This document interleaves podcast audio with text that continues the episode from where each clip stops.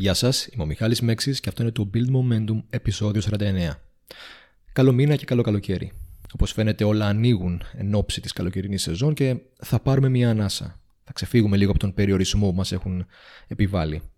Βέβαια, παίρνει λίγο χρόνο να γίνει η μετάβαση, μέχρι να μπορέσει κάποιος να αλλάξει ε, συμπεριφορά. Δεν είναι πάντα εύκολο μετά από μεγάλο διάστημα σε ένα συγκεκριμένο μοτίβο να προσαρμοστεί κάποιος σε νέες συνθήκες. Και φυσικά δεν ξέρουμε ακόμα και πόσο θα κρατήσει η όλη διαδικασία μέχρι να εμβολιαστούν όλοι. Να κάνει η πανδημία τον κύκλο της και να μιλάμε πλέον για κάτι που ανοίξει στο παρελθόν.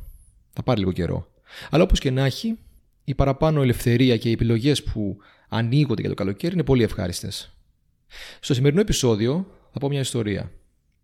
Ένας Καναδός, ο Κάιλ Μακδόναλτ, είχε όνειρο να αποκτήσει ένα σπίτι για να μπορεί να ζει μέσα. Αλλά όντα άνεργο δεν μπορούσε να κάνει τον όνειρο του πραγματικότητα. Ένα πρωί λοιπόν σκέφτηκε να παίξει ένα παιχνίδι, το bigger and better, δηλαδή μεγαλύτερο και καλύτερο. Είδε μπροστά στο γραφείο του έναν κόκκινο συνδετήρα, έναν απλό κόκκινο συνδετήρα, και αποφάσισε να τον ανταλλάξει με κάτι το οποίο θα είχε μεγαλύτερη αξία.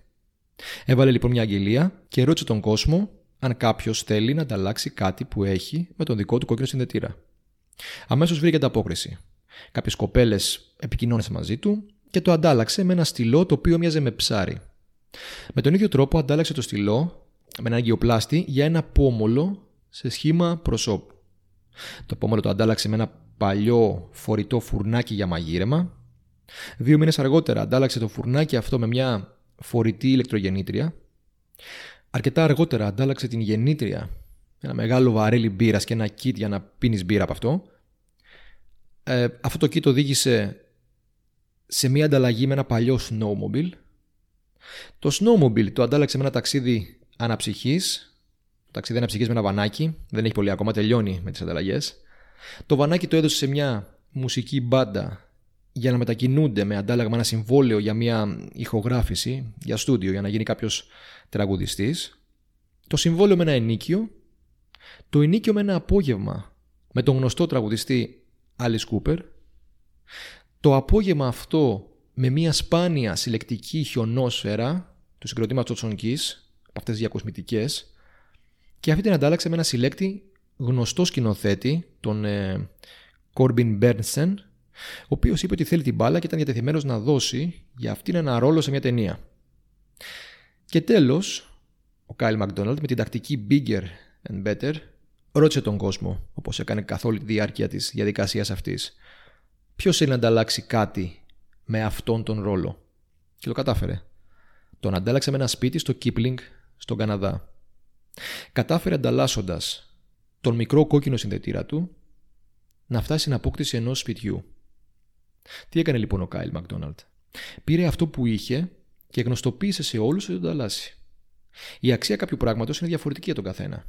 Τι εννοώ ότι ο καθένας αξιολογεί διαφορετικά τα αντικείμενα ή τις ευκαιρίες βάσει των δικών του βιωμάτων και των δικών του θέλω. Όλα σχετικά. Έτσι, για κάποιον ένας ρόλος στον κινηματογράφο είναι πιο σημαντικός από ένα σπίτι. Για κάποιον άλλον ένα αυτοκίνητο είναι πιο σημαντικό από τρεις μήνες τουρισμό ανά τον κόσμο, για παράδειγμα.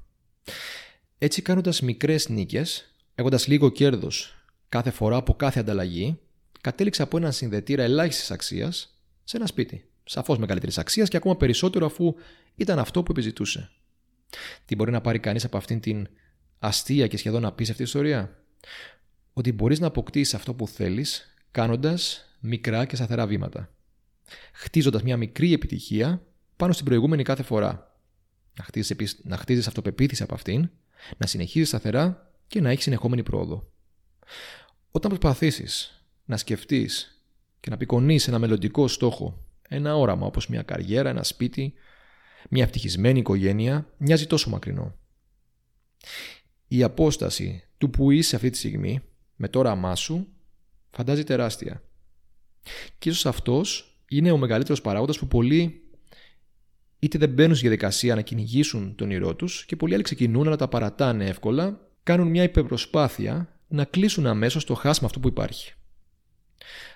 Αν όμως ξεκινήσει με μικρά βήματα προς την κατεύθυνση που θες και έχει αποδειχτεί ότι οι άνθρωποι τείνουν να είναι πιο δεκτικοί στο να κάνουν κάτι αν αισθάνονται ότι είναι μια σχετικά μικρή αλλαγή, ένα μικρό έτσι τέντομα, αυτό που λένε όσο φτάνει το χέρι σου. Αν κάνεις λοιπόν μικρά, σωστά βήματα, με επιμονή και υπομονή, αργά ή γρήγορα θα φτάσεις και σε αυτό που επιζητάς. Όπως και Κάλι Μακδόναλτ, δεν πήγε απευθείας από το συνδετήρα στο σπίτι. Έφτασε εκεί σταδιακά. Κάθε φορά με κάτι μεγαλύτερο, κάθε φορά με κάτι καλύτερο από αυτό που είχε πριν. Αυτή είναι η συνταγή της επιτυχίας. Κάθε μέρα να γίνεσαι λίγο καλύτερος μέχρι να φτάσεις στον ιδανικό εαυτό. Κάθε μέρα να κάνεις μια πράξη που θα σε οδηγήσει πιο κοντά στο όνειρό σου. Σταδιακά, σταθερά, λίγο-λίγο κάθε φορά. Και το λίγο θα γίνει πολύ. Αυτό ήταν το σημερινό επεισόδιο, ελπίζω να σας άρεσε. Και πάλι καλό καλοκαίρι. Θα με βρείτε στο Instagram ως Mike κάτω παύλα Ευχαριστώ για τα μηνύματά σας και θα χαρώ να δω και άλλα μηνύματα με σχόλια για το podcast. Τα λέμε την επόμενη φορά.